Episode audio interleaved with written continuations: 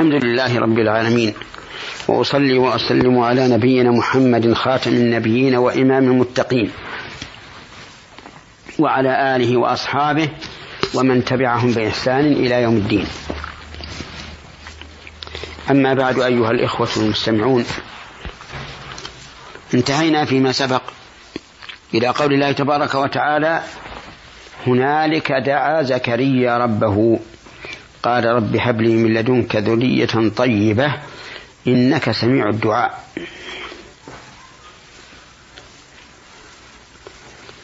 ولكن قبل أن نتكلم عليها ننبه إلى مسألة تتعلق بالآية السابقة وهي قوله تعالى كلما دخل عليها زكريا المحراب لننبه إلى شيء يفعله بعض المنشئين للمساجد.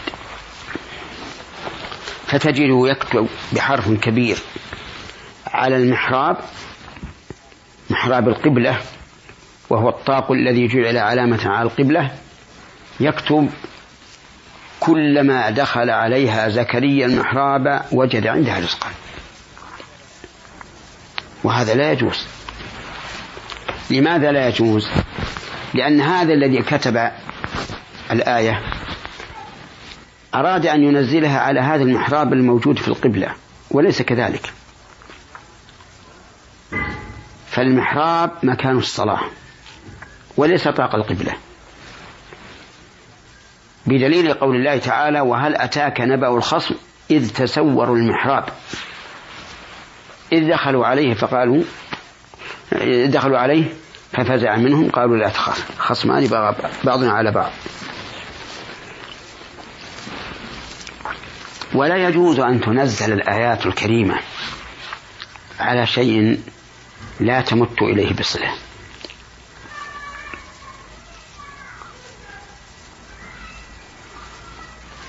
لكن الجهل من العوام وعدم التنبيه من طلبة العلم هو الذي يؤدي إلى مثل هذا. نسأل الله العلم النافع والعمل الصالح. قال الله تعالى هنالك هنا اسم إشارة إشارة إلى المكان. واللام للبعد والكاف حرف خطاب.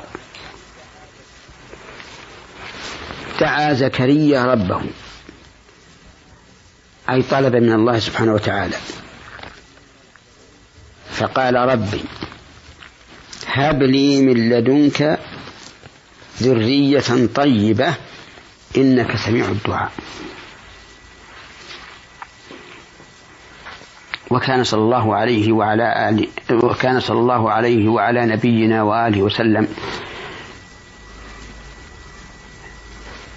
لم يولد له.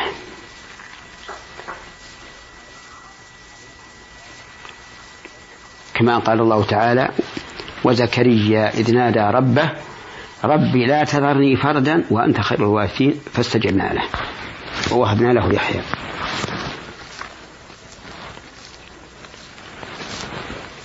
وهنا لما رأى ما يحصل لمريم رضي الله عنها من رزق لا يحتسب. علم أن الله على كل شيء قدير وهو قد علم ذلك. لكن ربط الأشياء بعضها ببعض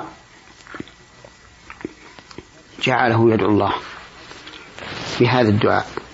هب لي من لدنك أي أعطني من لدنك أي من عندك ذرية طيبة. الذرية هم الأولاد من بنين وبنات. طيبة أي طيبة الخلق. طيبة الخلق طيبة العمل طيبة من كل وجه هو طيب.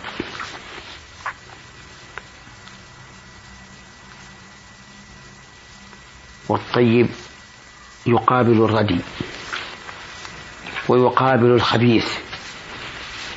قال الله تعالى يا أيها الذين آمنوا أنفقوا من طيبات ما كسبتم ومما أخرجنا لكم من الأرض ولا تيمموا الخبيث منه تنفقون.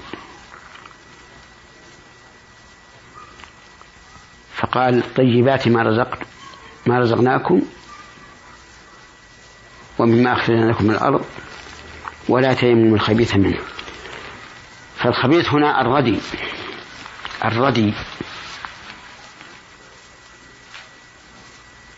لأنه في مقابل المال الطيب الجيد. وقال الله عز وجل الخبيثات للخبيثين والخبيثون للخبيثات والطيبات للطيبين والطيبون للطيبات. إنك سميع الدعاء. الجملة استئنافية يراد بها التوسل إلى الله عز وجل. بكونه سميع الدعاء أي مجيب. الدعاء أي الطلب. فالله تبارك وتعالى مجيب الطلب. ما لم يكن بإثم أو قطيعة رحم. وقد تتخلف الإجابة لحكمة يعلمها الله ولا يعلمها العبد. في هذه الآية هنالك دعا زكريا ربه بيان أن الأشياء لها أسباب ومن أسبابها وجود نظائرها.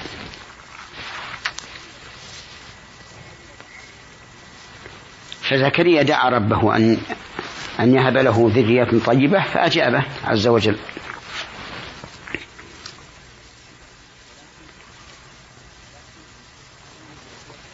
ولكن كونه يدعو بعد أن شاهد ما حصل لمريم هذه من باب قولهم الشيء بالشيء يذكر.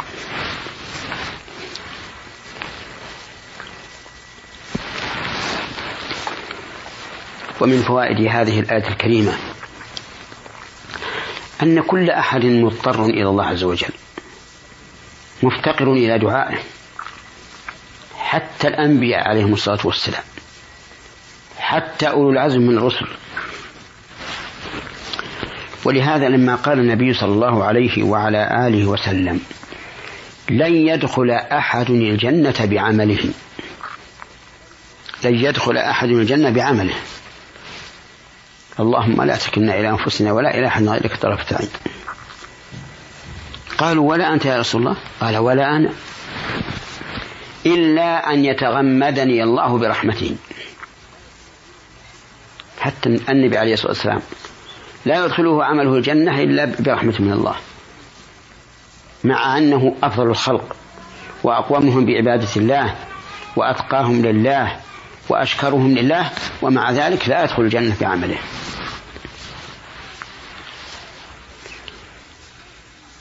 وقوله عليه الصلاة والسلام لن يدخل أحد الجنة بعمله لا تظن أنه ينافي قوله تعالى ادخلوا الجنة بما كنتم تعملون.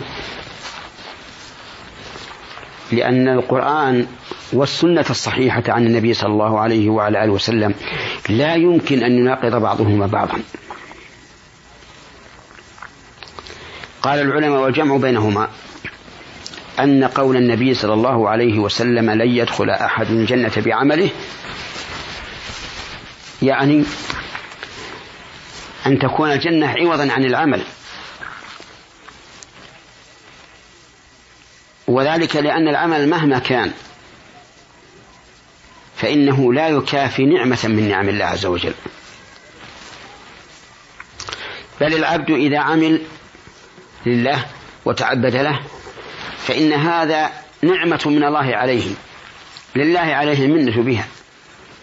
كما قال عز وجل في الأعراب يمنون عليك أن أسلموا. قل لا تمنوا علي إسلامكم بل الله يمن عليكم أن هداكم للإيمان. فإذا كانت نعمة الله عليك بالعمل نعمة تحتاج إلى شكر. إذا قمت بشكرها فشكرك إياها نعمة. أخرى يحتاج إلى إلى إلى شكر. وهلم جرا حتى لا تستطيع أن تقوم بشكر الله على نعمة. ولهذا يقول الشاعر إذا كان شكري نعمة الله نعمة علي له في مثلها يجب الشكر. فكيف بلوغ الشكر إلا بفضله؟ وإن طالت الأيام واتصل العمر.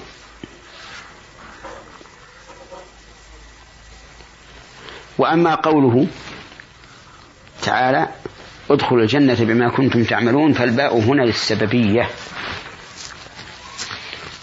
أي أن العمل سبب لدخول الجنة وليس عوضا. وفرق بين الأمرين. ومن فوائد الآية الكريمة أن الإنسان إذا سأل ربه فليسأله أفضل ما يكون. فإن الله تعالى لا يتعاظمه شيء أعطاه. كل شيء عنده يسير. سهل.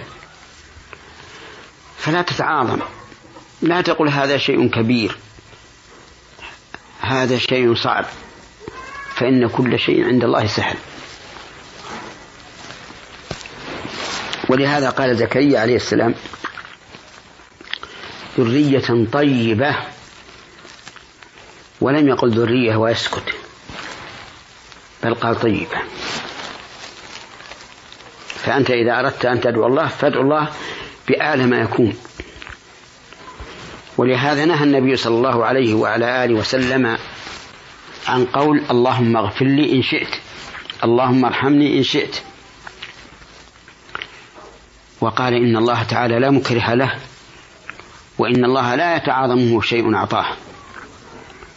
كل شيء فبإرادته عز وجل كل شيء سهل عليه. ومن فوائد الآية أن العطية تعظم بحسب عظمة معطيها. ولهذا قال من لدنك أي من عندك. وإذا كانت من عندك وأنت أكرم الأكرمين وأفضل المعطين فلتكن هذه العطية عظمى. لأن العطاء بحسب المعطي.